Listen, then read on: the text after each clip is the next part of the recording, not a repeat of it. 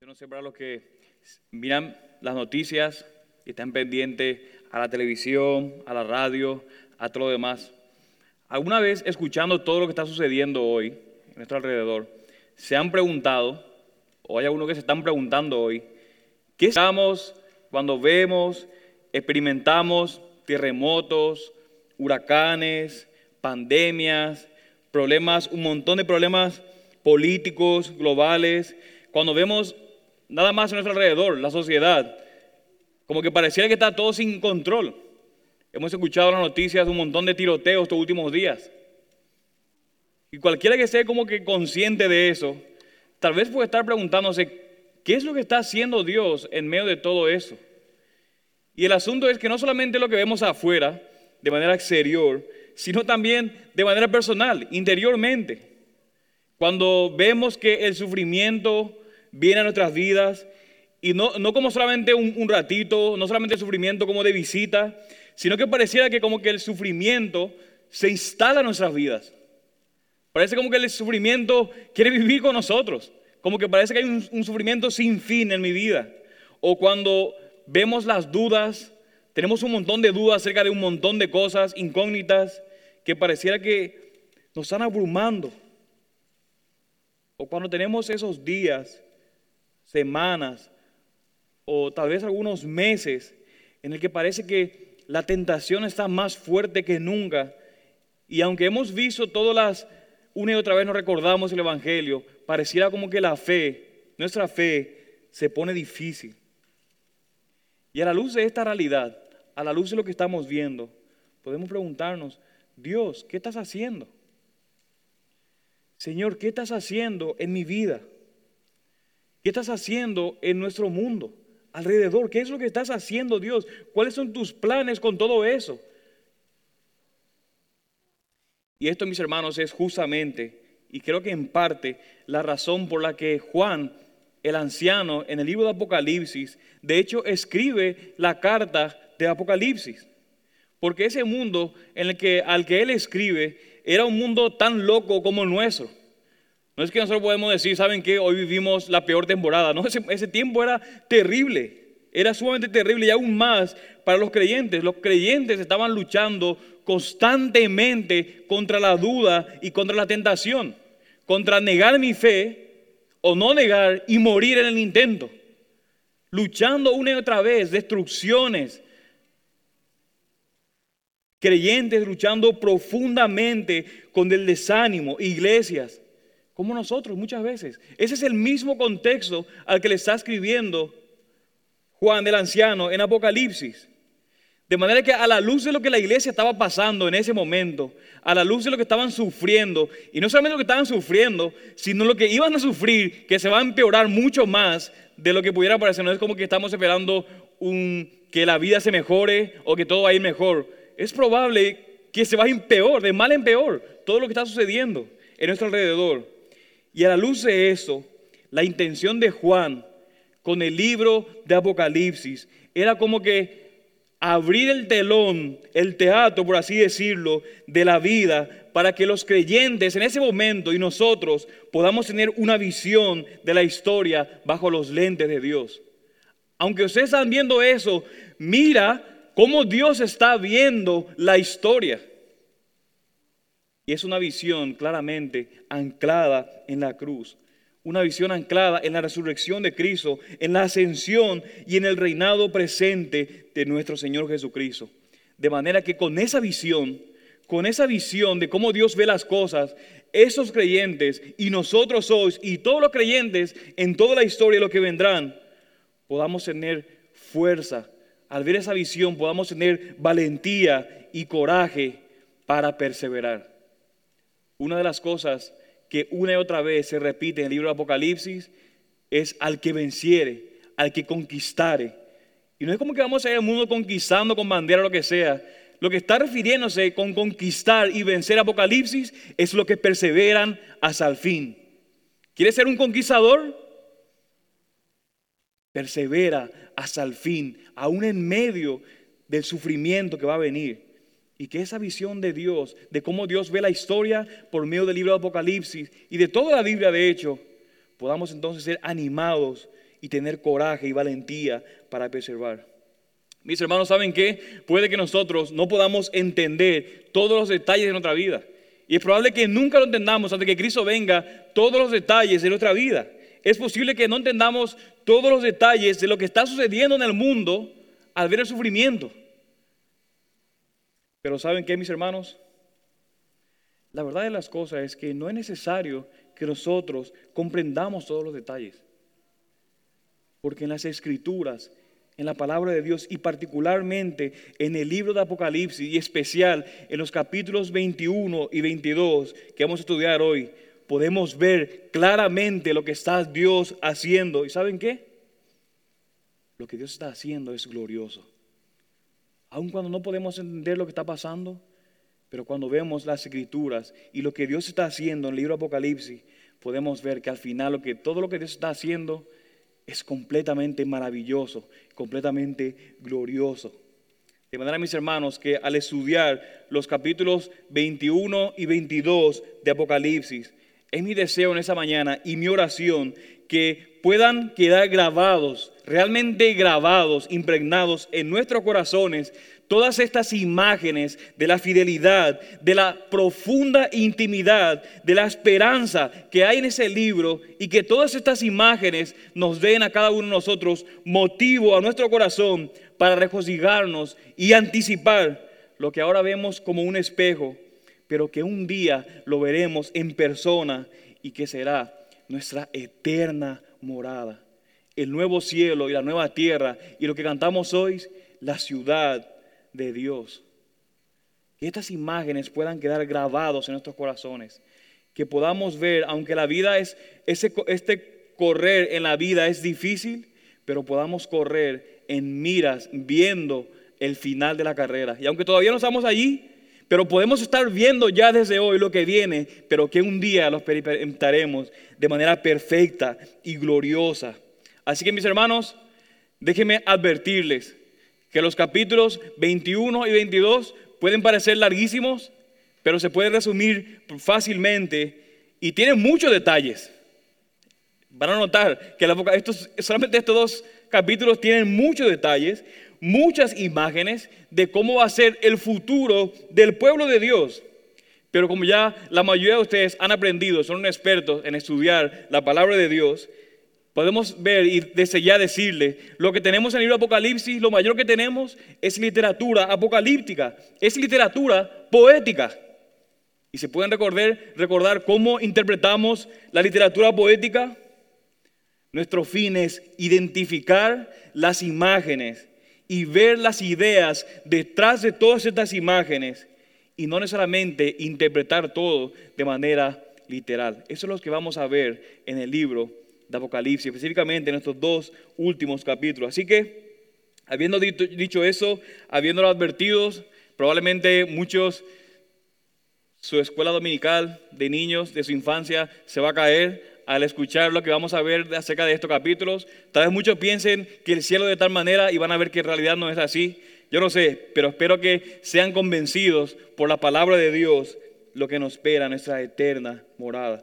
Así que este es el bosquejo de lo que vamos a ver en esta mañana. De los versículos del 1 al 8, vamos a ver, y el texto nos habla de manera específica de esa nueva creación que vamos a disfrutar. Habla de esa descripción de esa nueva creación, versículo 1 al 8. Después de los versículos del 9 al versículo 27, vamos a ver la descripción de una santa ciudad, de esta santa ciudad, que de hecho es la nueva Jerusalén. Primero, la nueva creación. Después vamos a ver la descripción de la nueva Jerusalén. Y de los versículos de 1 al 5 del capítulo 22, vamos a ver una imagen del jardín del Edén restaurado.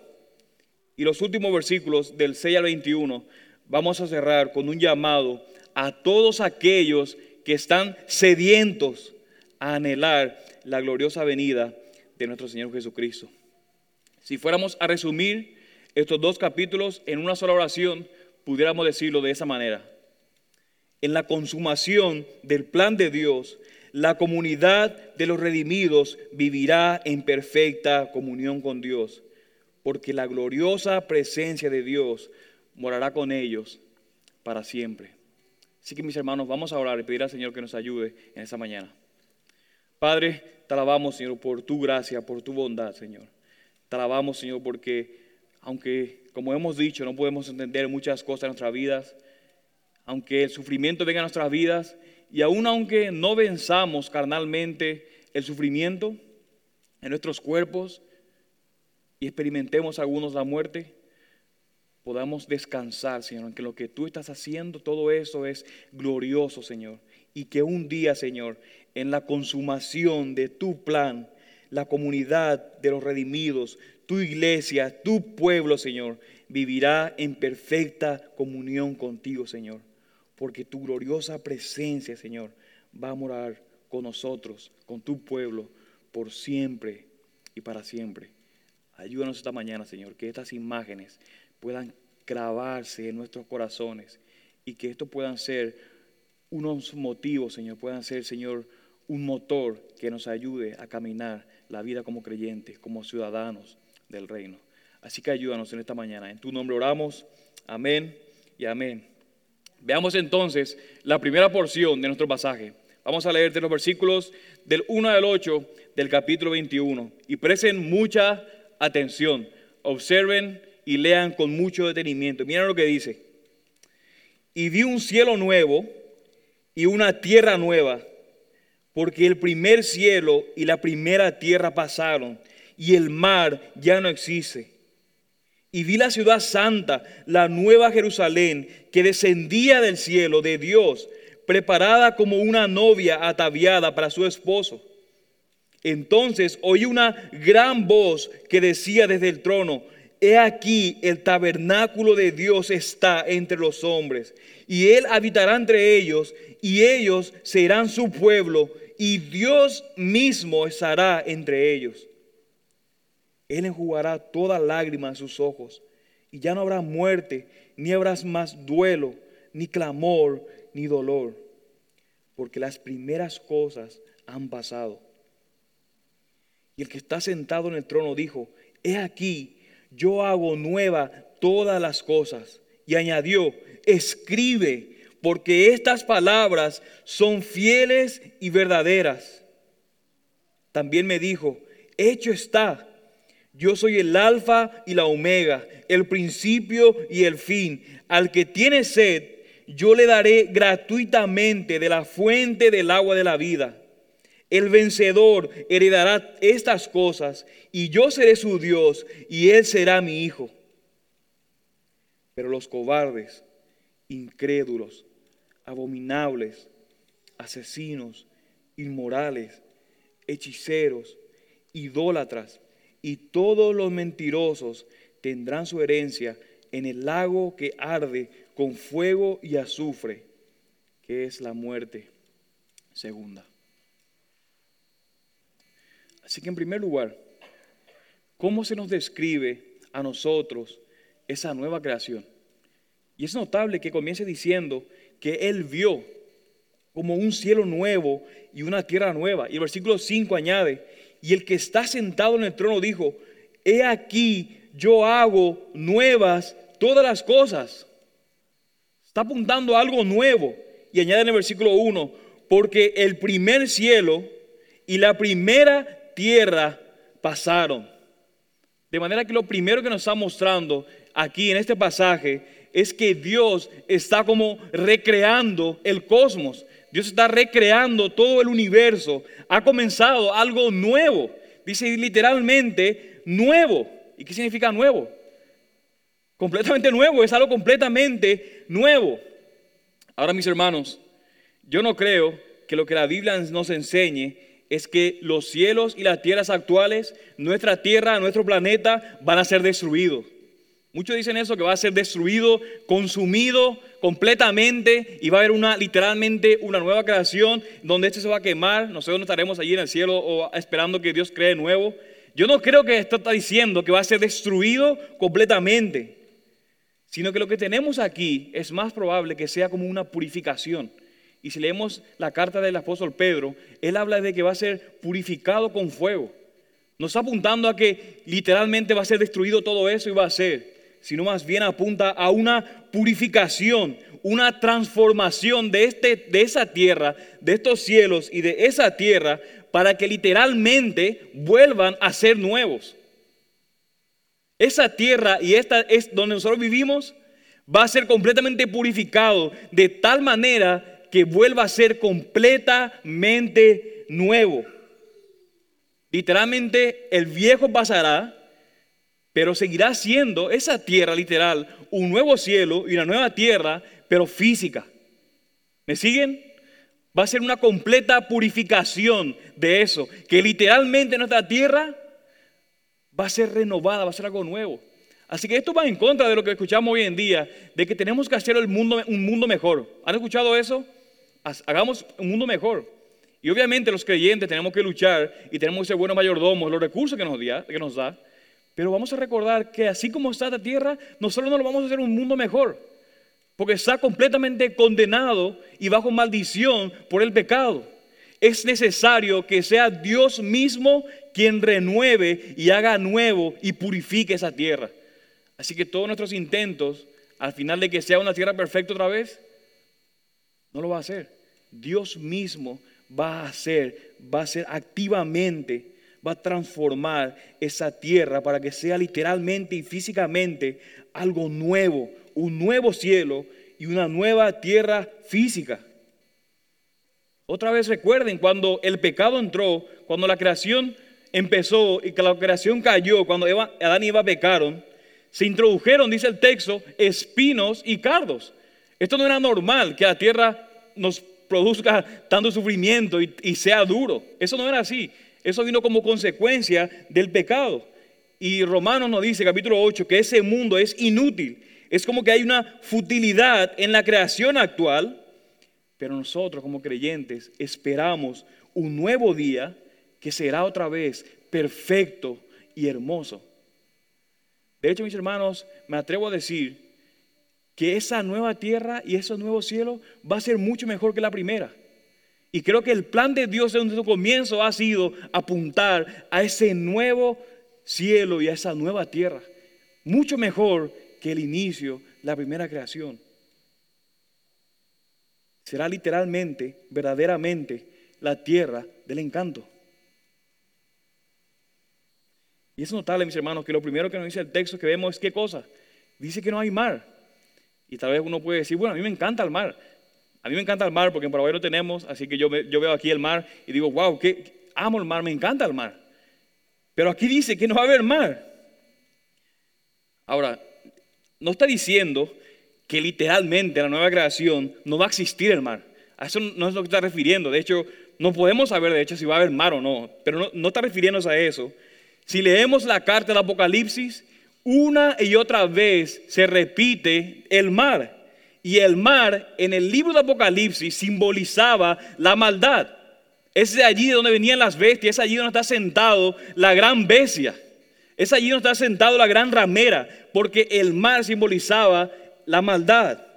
El mar literalmente para los hebreos representaba el caos, el mal, la rebelión. Eso es lo que simbolizaba para ellos. Porque aunque se ve el mar, el mar como que se ve impresionante, ¿verdad? Es como que se ve sumamente poderoso, por así decirlo. Está lleno de mar por todas partes. Así que la visión que ellos tenían del mar apuntaba a ese caos, a un mar, a una rebelión. Y lo que está diciendo aquí no es que literalmente no va a haber mar, sino que está diciendo que el mal, la rebelión, el caos va a ser completamente eliminado. Lo que para nosotros significa eso es que, mis hermanos, en la nueva creación no existirá más la maldad. No existirá en lo absoluto la maldad. No va a haber mal en la nueva creación. El mal ha sido completamente eliminado y no estará más presente nunca más en nosotros. Y obviamente en ese tiempo, en nuestro día de hoy, los cristianos somos o podemos ser liberados del dominio del pecado a través del Espíritu que mora en nosotros y a través de la palabra de Dios. De hecho, nosotros podemos enfrentar el pecado y podemos dominarlo de cierta manera. Pero las tentaciones continúan. Todavía, aunque podemos dominar, a veces parece que en realidad nos domina a nosotros. Todavía hay tentaciones, todavía estamos luchando. Pero la nueva creación no tendremos que luchar nunca más contra la maldad. Piensa en ese pecado con el que está luchando hoy. Ese pecado que le ha estado atando toda su vida o gran parte de su peregrinar como creyente. La Biblia nos promete, el Señor nos promete que ese pecado un día no existirá más, nunca más. Nunca más existirá la maldad, porque no habrá más presencia de la maldad en la nueva creación. ¿Es un alivio eso para ustedes? ¿Es un alivio para nosotros saber que no va a haber más maldad? Note también que el versículo 2 habla que en, nuestra, en esta nueva creación, y rompe un poco lo que nosotros entendemos del futuro. Muchas veces cuando hablamos nosotros del futuro, de lo que va a venir, es como decimos, cuando yo vaya a la presencia de Dios. ¿Has escuchado eso? Cuando yo vaya, siempre es como yo me voy. Pero la descripción que tenemos aquí en el versículo 2 es que la santa ciudad que hace desciende del cielo de Dios y viene a nosotros. No es la imagen como nosotros yendo a Dios, sino literalmente Dios viniendo a nosotros y viniendo a morar con nosotros en esa morada eterna que será la nueva creación. Pero noten que no solamente esto, noten lo que dice el versículo 3. Entonces oí una gran voz que decía desde el trono, he aquí, el tabernáculo de Dios está entre los hombres y Él habitará entre ellos, y ellos serán su pueblo, y Dios mismo estará entre ellos. Noten que menciona qué cosa allí. El tabernáculo. Pueden anotar allí, subrayar. Menciona el tabernáculo. Cuando pensamos en el tabernáculo, en la tienda de reunión del Antiguo Testamento, ¿qué era? Pensamos en el tabernáculo específicamente, era el lugar que estaba en el desierto con el pueblo de Israel de hecho estaba destinado a que se pueda mover, porque a medida que el pueblo de Israel iba avanzando para llegar a la tierra prometida, el tabernáculo, la tienda, también se movía. Estaba, era completamente movible. ¿Y para qué significaba el tabernáculo? ¿Para qué era el tabernáculo en ese tiempo? Era literalmente el lugar donde Dios se reunía con el pueblo. Era allí donde Dios moraba, no en otro lugar era específicamente en el tabernáculo. Era en el tabernáculo, en la tienda, donde la presencia de Dios estaba. Lo mismo vemos más adelante en el templo. Es en el templo donde Dios mora. En el tabernáculo, en la tienda y también vemos después en el templo. Necesitaban estos lugares de intermediarios donde Dios mismo moraba. Era la presencia de Dios que simbolizaba estos lugares. Mis hermanos, el punto del templo y del tabernáculo. El punto de estos dos, el propósito nada más era que Dios deseaba estar y reunirse con su pueblo y este era el lugar designado para hacerlo. Era allí donde el pueblo se reunía. Era allí donde el pueblo tenía que ir a unirse, a reunirse con Dios, en el tabernáculo, en el templo, en la tienda. Pero noten que en este texto nos dice que en ese cielo nuevo, en esa tierra nueva, una de las imágenes que se presenta es que literalmente es como que Dios va a poner su tienda, literalmente Dios va a poner su tabernáculo con nosotros. Él literalmente va a vivir con nosotros, con su pueblo, y Él mismo estará entre nosotros. Dios mismo es aquí, en esta tierra, en este nuevo, nuevo cielo, una tierra, es el punto del encuentro, y estaremos con Él eternamente en una morada eterna con Él. Es allí donde literalmente Dios va a poner su tabernáculo, su presencia, va a bajar y va a morar literalmente con nosotros. Y noten que el texto dice que es una morada que se nos ha prometido que será eterna. No se necesita más trasladar, no necesita reconstruir algo. Será eterna. Y no solo esto, sino miren el versículo 4. Dice también que en ese nuevo cielo, en esta nueva tierra, él enjugará toda lágrima en sus ojos. Ya no habrá más muerte, ni más duelo, ni clamor, ni dolor, porque las primeras cosas han pasado. Mis hermanos, pensando en eso, yo quiero que hubiera sido lo suficientemente bueno para mí, como si, si un ángel viniera con un clínico a limpiarme, hubiera sido suficiente. que los ángeles me limpien los ojos. Pero el texto nos dice que Dios mismo es el que borrará todo lo que nos hace llorar. Dios mismo va a venir y borrará todo lo que nos hace sufrir. Él mismo va a lidiar con todo eso porque literalmente está haciendo todo nuevo. Las primeras cosas han pasado.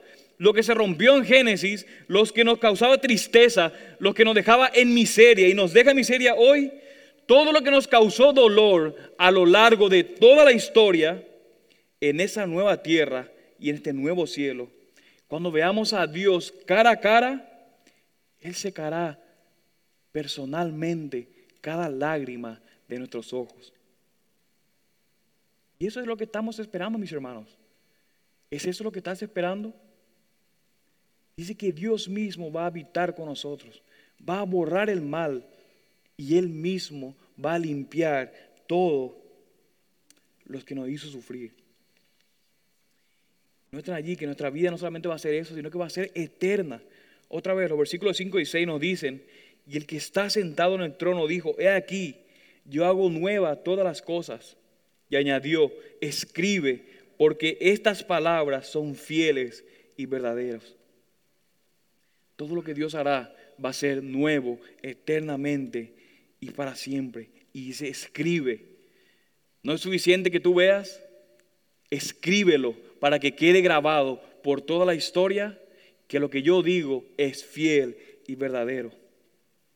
Y al final lo que repite en el versículo 8, pero los cobardes incrédulos, abominables, asesinos, inmorales, hechiceros, idólatras y todos los mentirosos tendrán su herencia en el lago que arde con fuego y azufre, que es la muerte segunda.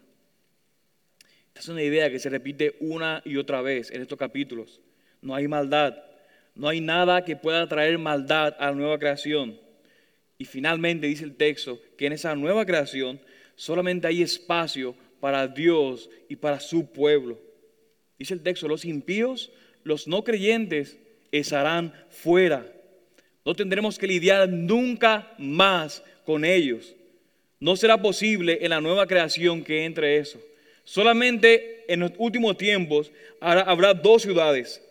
Una ciudad morando plenamente en la presencia de Dios, completamente saciada e iluminada, y otra en el lago de fuego y azufre completamente separada de la presencia de Dios. ¿Qué significa esa muerte segunda? La primera muerte es la que vino a causa de la maldición del pecado. Los seres humanos pecaron y como la condenación, el juicio fue muerte. Esta segunda muerte, ¿qué simboliza? Simboliza una segunda condenación y juicio para todos los que no creyeron pero esta será una condenación eterna y para siempre en esta ciudad, en ese lago de fuego y azufre, completamente separada de la presencia de Dios. Noten cómo termina el versículo 13 del capítulo 20, uno anterior. Dice, y la muerte y el Hades fueron arrojados al lago de fuego. Esta es la muerte segunda, el lago de fuego. Mis hermanos, el futuro para los creyentes es una eterna morada con Jesucristo, con nuestro Señor. Pero para los otros es eternamente separado de Dios y de Jesucristo. De manera, mis hermanos, que el futuro es una nueva creación que Dios está haciendo en Jesucristo por nosotros. Eso es lo que primero vemos en el texto. Pero noten que desde el versículo 9 hasta el versículo 27 es como si viniera el ángel, un ángel, y le diera como a Juan una lupa y le sube en, en monte para que vea cómo va a lucir esta nueva creación. Le dice, ven, sube y mira cómo va a lucir de manera más detallada esa nueva creación, esta ciudad que va a estar ahí. Y aquí le da un poco más detalle de cómo luce, de cómo será esta ciudad santa. Y miren lo que dice el versículo del 9 al 27. Y vino uno de los siete ángeles que tenía las siete escopas llenas de las últimas siete plagas y habló conmigo diciendo, ven, te mostraré la novia, la esposa del Cordero. Y me llevó en el espíritu a un monte grande y alto y me mostró la ciudad santa, Jerusalén, que descendía del cielo de Dios y tenía la gloria de Dios. Su fulgor era semejante al de una piedra muy preciosa, como una piedra de jaspe cristalino. Tenía un muro grande y alto con doce puertas, y en las puertas doce ángeles. Y en ella había nombres escritos, que son las doce tribus de los hijos de Israel. Había tres puertas al este, tres, pues, tres puertas al norte, tres puertas al sur y tres puertas al oeste. Dice que el muro de la ciudad tenía doce cimientos y en ellos estaban los doce nombres de los doce apóstoles del Cordero. Versículo 15, y el que hablaba conmigo tenía una vara de medir de oro para medir la ciudad, sus puertas y su muro y la ciudad está asentada en forma de cuadro y su longitud es igual que su anchura. Y midió la ciudad con la vara doce mil estadios y su longitud, anchura y altura son iguales. Y midió su muro 144 codos, según medida humana, que es también de ángel. El material del muro era jaspe y la ciudad era de oro puro, semejante al cristal puro. Los cimientos del muro de la ciudad estaban adornados con toda clase de piedras preciosas. El primer cimiento, jaspe, el segundo, zafiro, el tercero, ágata, el cuarto, esmeralda, el quinto, sardónice, el sexto, sardio, el séptimo, crisólito, el octavo, berilo, el noveno, tapacio, el décimo, crisopraso, el undécimo, jacinto y el duodécimo, amatista. Las doce puertas eran doce perlas. Cada una de las puertas era de una sola perla. Y la calle de la ciudad era de oro puro, como cristal transparente. Tremenda visión, ¿verdad? Uno lee como que tiene que leer mil veces para entender qué está diciendo aquí. Pero se ve, aunque no lo entiendo parece, se ve increíble. Se ve una visión increíble, extraordinaria.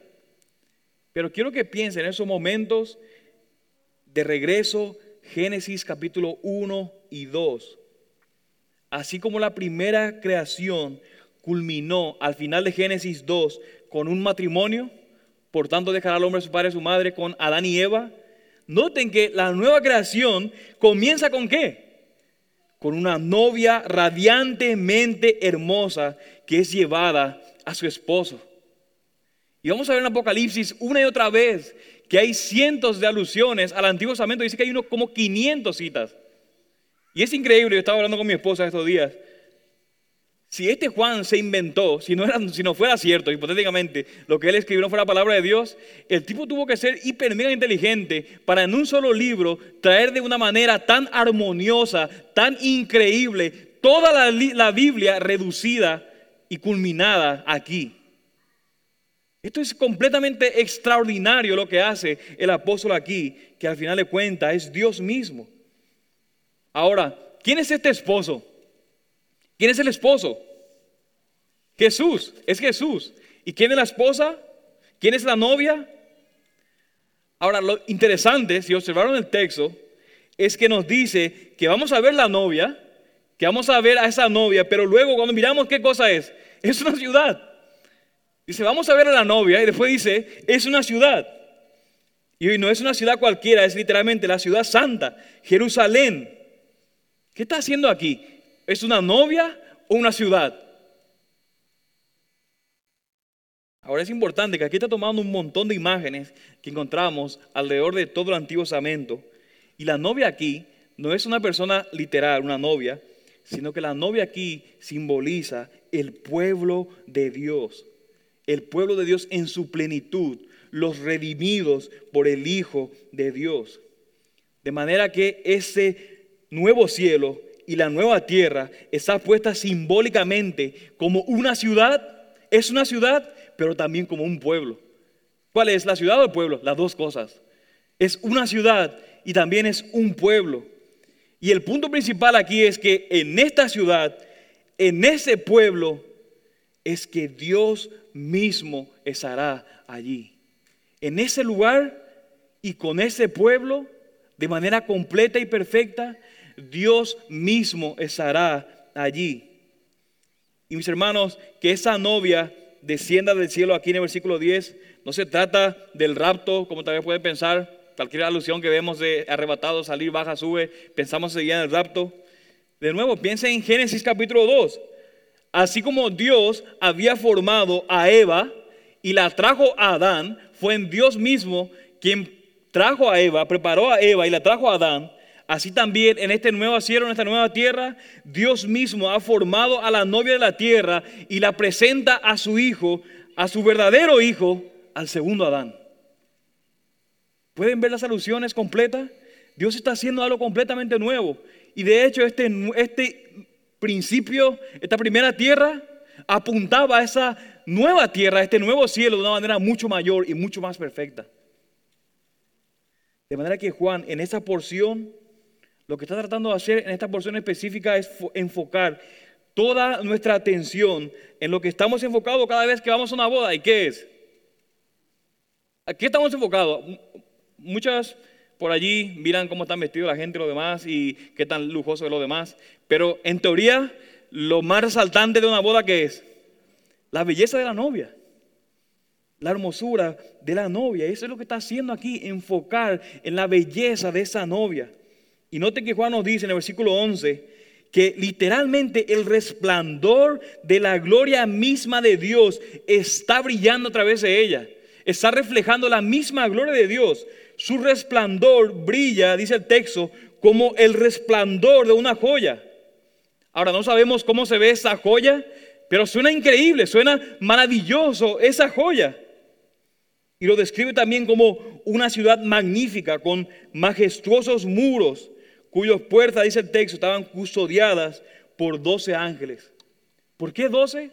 Bueno, en Apocalipsis, capítulo, el, el número 12 siempre implica o señala plenitud, lo más completo. Entonces está diciendo 12 es como que la plenitud de los ángeles. Está mostrando no solamente que hay ángeles cuidando allí, sino que está mostrando la plenitud, lo hermoso, que aún está completamente custodiada. En ese tiempo lo que hacía hermosa a una ciudad eran los muros. Lo que la hacía protegida, mientras más muros más altos tenía, era más gloriosa la ciudad. Se está apuntando el texto aquí, que es hermosa la, la seguridad, es hermosa que el mismo ángel, la plenitud de los ángeles, están custodiando. Dice en el versículo 12 y en el 15 que los nombres de las doce tribus de Israel y de los doce apóstoles están escritos en ella. ¿Qué significa eso? ¿Por qué está escrito los nombres de estos, de estos doce? De los doce de aquí y los doce apóstoles. ¿Recuerdan lo que significa doce? Plenitud. Aquí está describiendo simbólicamente la plenitud del pueblo de Dios, del antiguo y del nuevo pacto, revelados como un solo pueblo redimido por el Cordero. El pueblo en su plenitud todos los creyentes del antiguo y nuevo pacto, del antiguo y nuevo testamento, unidos y redimidos como un solo pueblo. ¿Redimido por quién? Por el Cordero. Ahora comenzando el versículo 5. ¿Por qué el ángel mide esta hermosa ciudad? Porque imaginen que yo voy a una boda y salgo yo con, viene la boda y saco yo con una cinta métrica, métrica y quiero medir a la novia. ¿Qué me van a hacer? Pues, probablemente me dé allí un, no sé cómo lo dicen aquí, una fueteada, una cachetada, no sé. Completamente raro. ¿Por qué hacen eso? Me, me pegarían probablemente. ¿Por qué mide la novia? Y obviamente, otra vez, literatura poética, literatura profética, aquí es simbólico. Porque nosotros, algunos de ustedes saben la medida de ángeles. ¿Alguno sabe? No, no vamos a ver cuáles son la medida de los ángeles. Está apuntando que los ángeles están midiendo, está apuntando a que esta ciudad es gloriosa e indescriptible. Ni siquiera podemos describir como humanos cómo va a ser de gloriosa esta ciudad, porque ni siquiera sabemos la medida de los ángeles. Es a eso que está apuntando aquí. Y es notable, mis hermanos, que las medidas de la ciudad, cuando lo miden todos estos números, la medida de la ciudad, ¿saben qué resulta? en un cubo perfecto. Si usted empieza a dibujar la medida de, esta ciudad, todo lo que dice, lo ancho y tal, todo lo demás, el resultado es un cubo perfecto y sumamente enorme. Algunos dicen que equivale como a un cuarto del planeta. Es gigante, es un cubo gigante, un cubo perfecto y gigante. Ahora, ¿alguno de ustedes sabe si en algún otro lugar de la Biblia encontramos un cubo? ¿Un cubo perfecto? En el lugar santísimo, en el tabernáculo y en el templo. Literalmente, el lugar santísimo en el tabernáculo, en la tienda y en el templo, era un cubo perfecto. Las medidas que Dios da de cómo debe ser el lugar santísimo es un cubo perfecto. ¿Y qué representaba el lugar santísimo? El lugar donde Dios moraba. De manera que esta ciudad es literalmente el templo, es literalmente el lugar santísimo. Pero no solamente una parte allí, un templo que está construido, sino que toda la ciudad y todo el pueblo es simbolizado como el templo, como el lugar santísimo. La misma ciudad y el mismo pueblo es el lugar donde Dios está morando allí. Pero Juan aún nos da más detalle y nos da otro resumen de la belleza, comenzando en el versículo 18. Y nombra allí 12 piedras preciosas que lo que nosotros tal vez conocemos dos o tres, no sé si alguien conoce más o por ahí no, no conozcamos ninguno. ¿Cuál es el punto con todas estas, piedras? Algunos dicen que estas doce piedras eran literalmente las doce piedras que tenían el pectoral los sumos sacerdotes, que simbolizaba a las doce tribus de Israel. Ahora, independientemente que sea eso, la imagen que tenemos con todo esto que está mostrando con esas piedras preciosas, otra vez, está apuntando a su belleza. Está apuntando a lo hermoso, a lo espléndido que era esta ciudad. También vemos la imagen que tenemos en la ciudad, es la de una con calle de oro, con un mar de cristal. De hecho, hay canciones que, y por las calles de oro. ¿Conocen esa canción? Mar de cristal y un montón de canciones acerca de que hay un mar de cristal y calle de oro. Pero ¿saben que mis hermanos? La nueva tierra el nuevo cielo no tiene calle de oros, ni es un mar de cristal. Recuerde, son imágenes que está mostrando aquí. ¿Y saben a qué apunta todo eso? Está diciendo, las, las cosas más preciadas que pueden existir, estas joyas, el oro, el cristal, lo más preciado que puede existir para ustedes, en esa tierra es tan hermosa que hasta esto es como el piso. Hasta ustedes caminan por allí. No está diciendo que literalmente va a ser allí, otra vez está apuntando que es inimaginable ese lugar, que aún lo más preciado, lo más precioso y glorioso de nosotros es allí como el fundamento, como el piso. Es hermoso esta ciudad. El punto, mis hermanos, de esta imagen es que la ciudad, el pueblo de Dios, la novia, es asombrosamente hermosa por la santidad de Dios. La santidad de Dios la hace hermosa.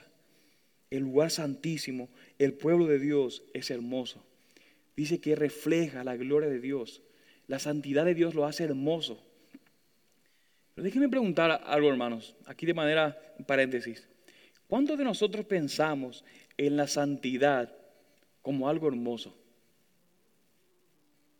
Nosotros vimos aquí y decimos, wow, qué increíble ciudad. Pero ¿cuántos de nosotros pensamos que la santidad es hermosa? Yo no sé ustedes, pero cuando yo pienso en la santidad, la belleza, lo hermoso no es lo primero que me viene a la mente. Pero el problema no está en la santidad. El problema está en que nuestros corazones hay algo mal en nuestros corazones. Hay algo mal que no podemos ver la belleza de la santidad de Dios. Porque cuando vemos esta descripción de la ciudad, que es un reflejo de Dios, es completamente hermoso, maravilloso y asombroso. Pero vean el versículo 22, la descripción que sigue haciendo. Y no vi en ella templo alguno. ¿Qué vimos recién? Que la ciudad que era, el lugar santísimo. Y ahora que dice, y no vi en ella templo alguno, porque su templo es el Señor, el Dios Todopoderoso y el Cordero. La ciudad no tiene necesidad de sol ni de luna que la iluminen, porque la gloria de Dios la ilumina y el Cordero es su lumbrera. Y las naciones andarán a su luz y los reyes de la tierra traerán a ella su gloria. Sus puertas nunca se cerrarán de día, pues allí no habrá noche.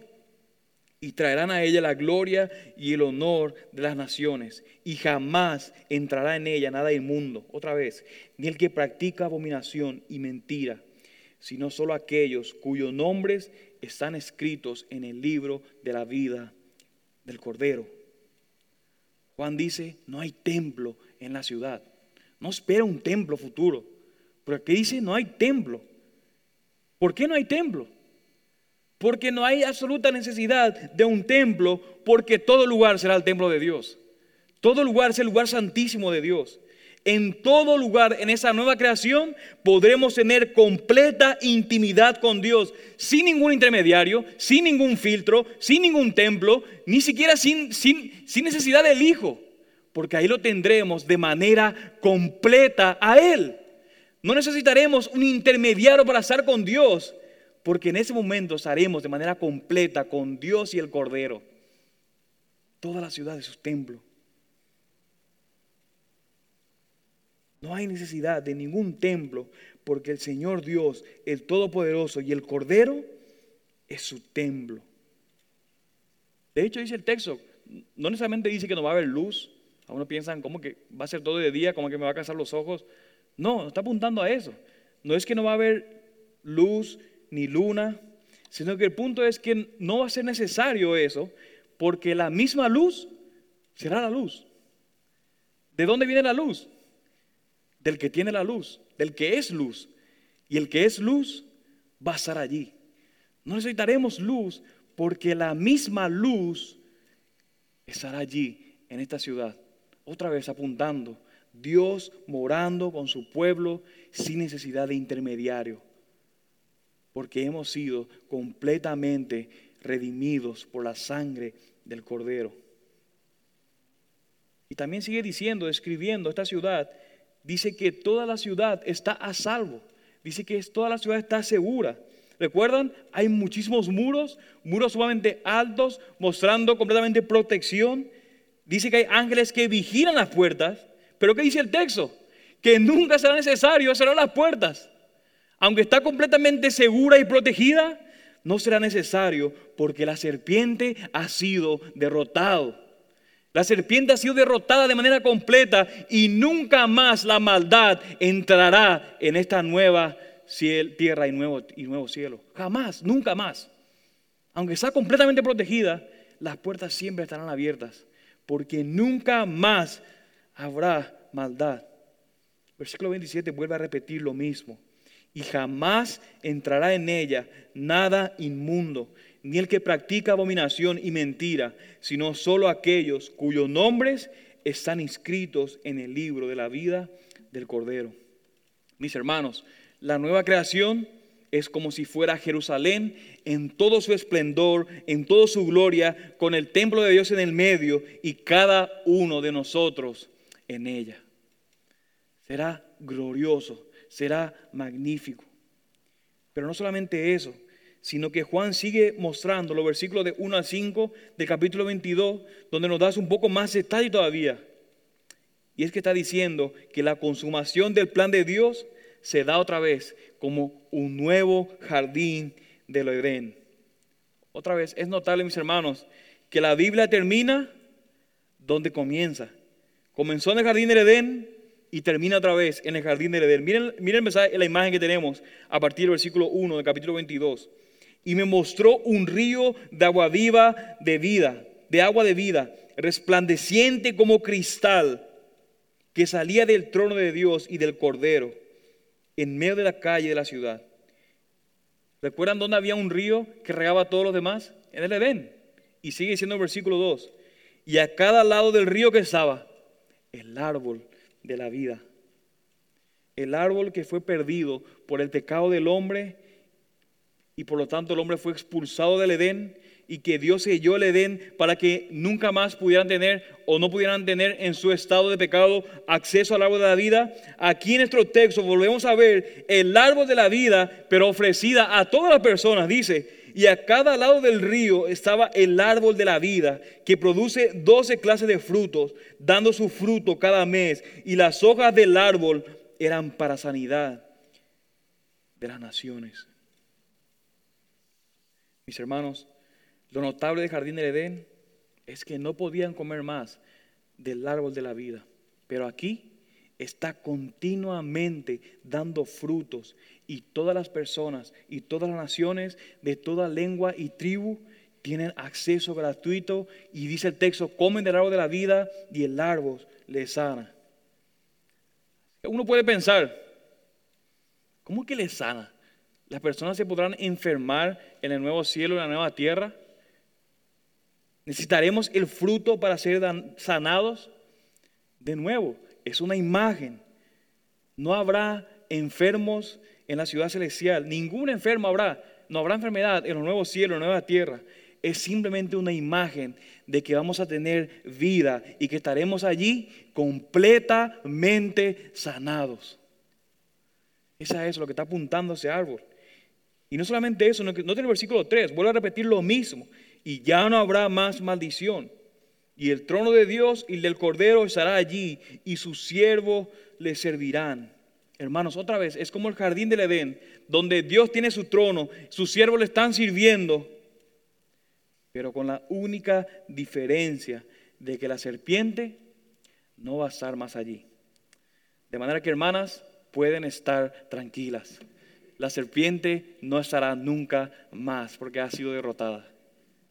Dice el versículo 4, ellos verán su rostro y su nombre estará en sus frentes. Y ya no habrá más noche y no tendrá necesidad de la lámpara, de la luz de lámpara ni de luz del sol. ¿Por qué no necesitamos esto?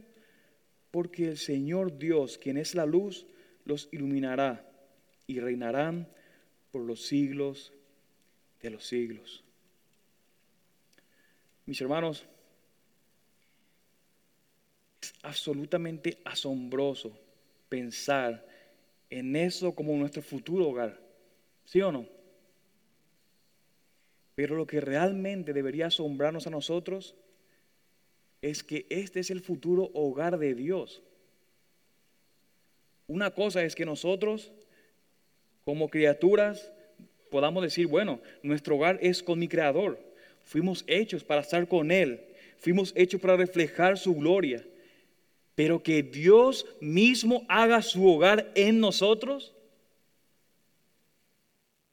Dice el texto en Salmos, los cielos más altos ni siquiera lo pueden contener. Y preguntamos como el salmista, ¿qué es el hombre para que de él te acuerdes?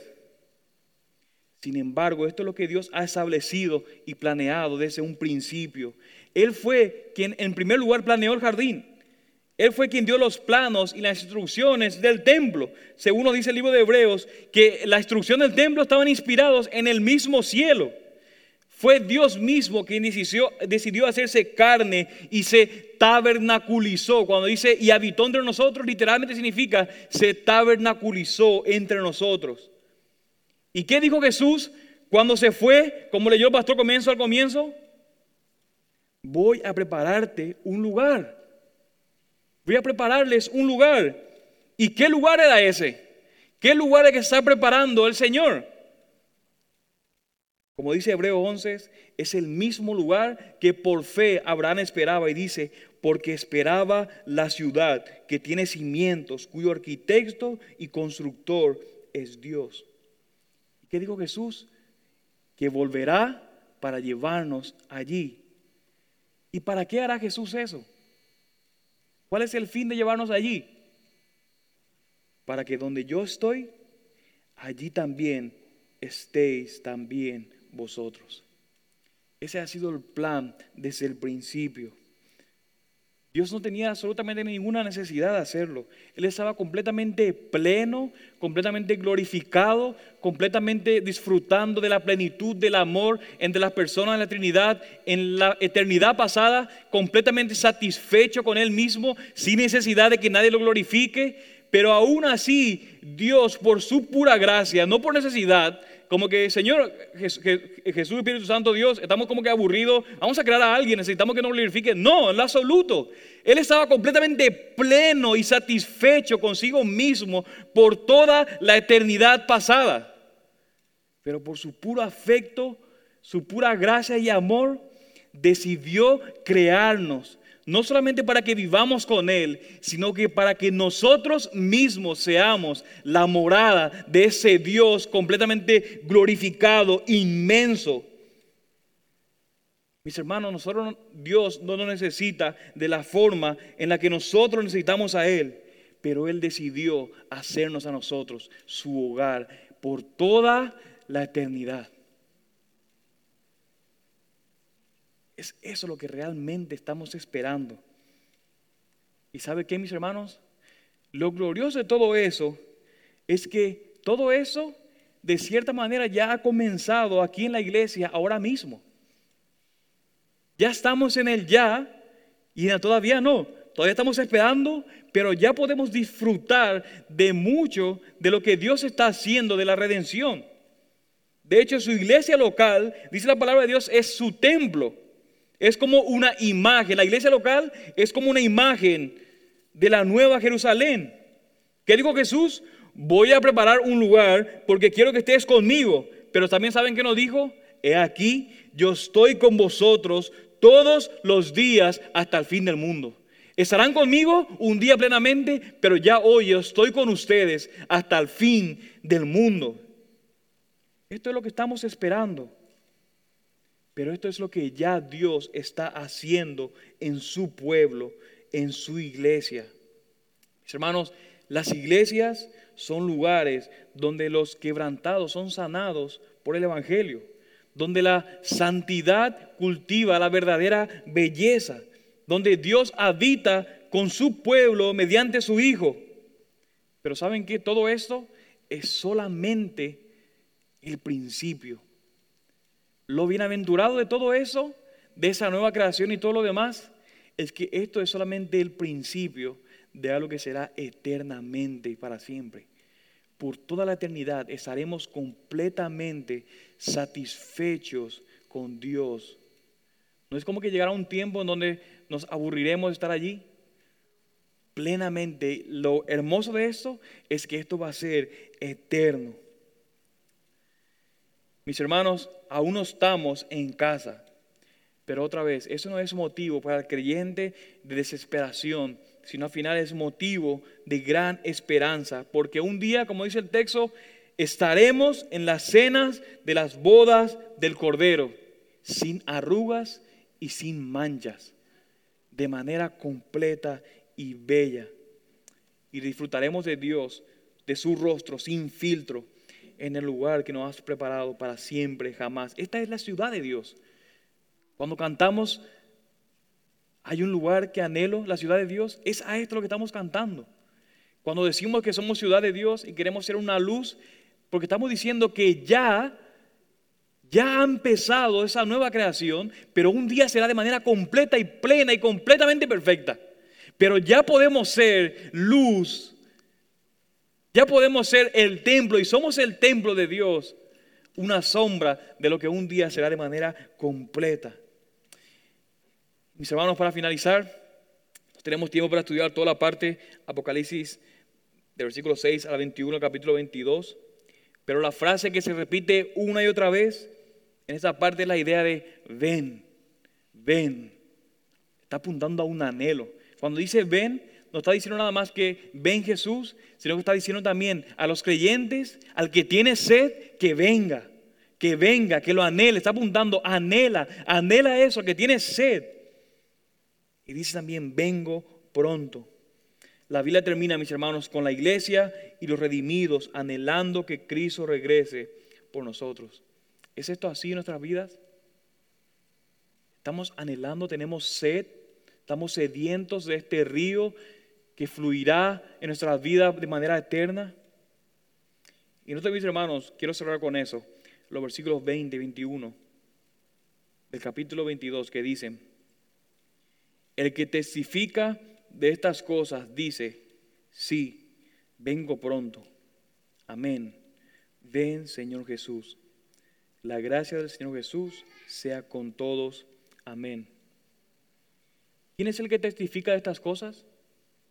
¿Quién es el que da fe de que estas cosas se van a cumplir en ese libro? Jesús mismo. Él es el que está diciendo, el que testifica. Jesús nos da su palabra de que Él va a cumplir lo que acaba de decir en ese libro. La pregunta es, ¿creemos en Jesús? ¿Le creemos a Jesús? No es, mis hermanos, que se le ha hecho tarde a Jesús. Él no es latinoamericano que es impuntual. No es que se le ha hecho tarde, sino que como alguien de una vez dijo, doy gracias a Dios que Jesús no vino hace 40 años atrás, porque si no, yo me hubiera perdido. Y muchos de nosotros podemos decir lo mismo. Gracias Señor, porque también me dice la oportunidad para el arrepentimiento. Mi amigo creyente, que no estás aquí, hoy tienes oportunidad de arrepentimiento. ¿Sabes por qué? Porque Cristo todavía no ha venido. Porque si Él regresa, después de su regreso ya no hay más una segunda oportunidad. Así que amigo, aprovecha la oportunidad que Dios se da hoy y cambia el deseo que tienes por las cosas de este mundo y coloca ese deseo sobre Jesucristo y sobre la oferta de salvación que Él da sinceramente hoy. Y mis hermanos, yo no sé dónde como creyentes está nuestra esperanza en esta tierra. Yo no sé dónde tus ojos están yendo y qué esperamos o qué esperan en el mundo que estamos viviendo. Te pregunta, ¿qué esperas de tu futuro y de tu futuro eterno? Pero quiero decirle, mis hermanos, que en estos dos capítulos donde tenemos la imagen de cómo será esa nueva tierra, ese nuevo cielo y la eterna morada con Dios, es lo que nosotros deberíamos estar esperando en ese mundo. Porque no importa lo que logremos en esta vida, no importa que cumplamos todos los sueños que tengamos en este mundo, ninguna de esas cosas nos satisfará por siempre. El único lugar donde el hombre podrá estar eternamente satisfecho es en la nueva creación que Dios está preparando para nosotros. Mis hermanos, mientras esperamos en esta nueva creación, mientras estamos esperando ese tiempo futuro, la única manera que tenemos para sostenernos es anhelando la ciudad de Dios. Que ese sea nuestro anhelo. Vamos a orar, mis hermanos. Padre Santo, Señor, te alabamos, Dios, porque tú eres un Dios magnífico y glorioso, Señor. Eso lo podemos ver claramente, Señor, en estos capítulos, últimos dos capítulos de tu palabra, Señor. Así como tú has empezado haciendo un mundo perfecto y bueno, tú has prometido, Señor, que harás uno mucho mejor y mucho más perfecto, en donde tú morarás, tú harás nuestro hogar, tú harás, Señor, que nosotros mismos seamos tu hogar. Podemos disfrutarte de manera plena, Señor, sin restricciones, sin mediadores, Señor. A ti, Señor el Padre Todopoderoso y al Cordero inmolado allí, por siempre y para siempre. Señor, te pido que estas imágenes que hemos visto hoy, estas descripciones, Señor, que tú nos has regalado y has regalado a tu pueblo, Señor, cuando enfrentemos los sufrimientos, las dificultades, las cosas difíciles, Señor. Aunque no encontramos respuesta a las cosas y aunque muchos muramos en el camino sin respuesta, Señor, que nuestra esperanza esté estamos viendo, Señor, esta ciudad celestial. Ya lo estamos viendo, Señor, como un espejo, pero un día lo veremos, Señor, de manera plena y perfecta, Señor. Graba estas imágenes en nuestros corazones y que esto pueda ser un ánimo, pueda darnos fuerza para perseverar en esa vida como creyente. Un día, Señor, ya no habrá más maldad. El diablo literalmente va a ser nada más que un pobre diablo porque ya no le queda mucho tiempo. Será destruido de manera completa, Señor. Y nunca más podrá entrar en tu ciudad, en tu jardín, en medio de tu pueblo, Señor. Tú estarás allí, Señor. Tú mismo enjuagarás, jugarás todas nuestras lágrimas, todo lo que nos hace sufrir hoy y nos hará sufrir todavía nuestras vidas. Tú mismo las borrarás y lidiarás con ellas, Señor.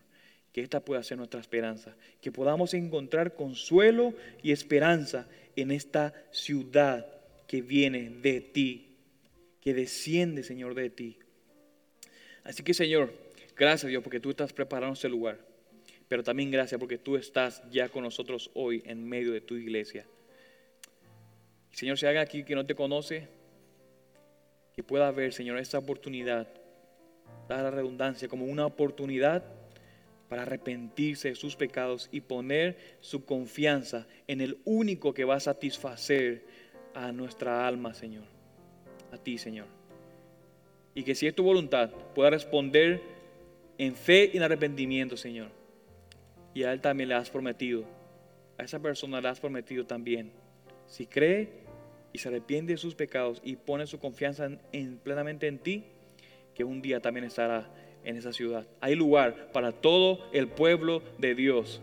Gracias Dios por tu palabra y que podamos cantar con todo nuestro corazón, Señor, que anhelamos tu ciudad, la ciudad que también somos nosotros. En tu nombre oramos todas estas cosas. Amén y amén.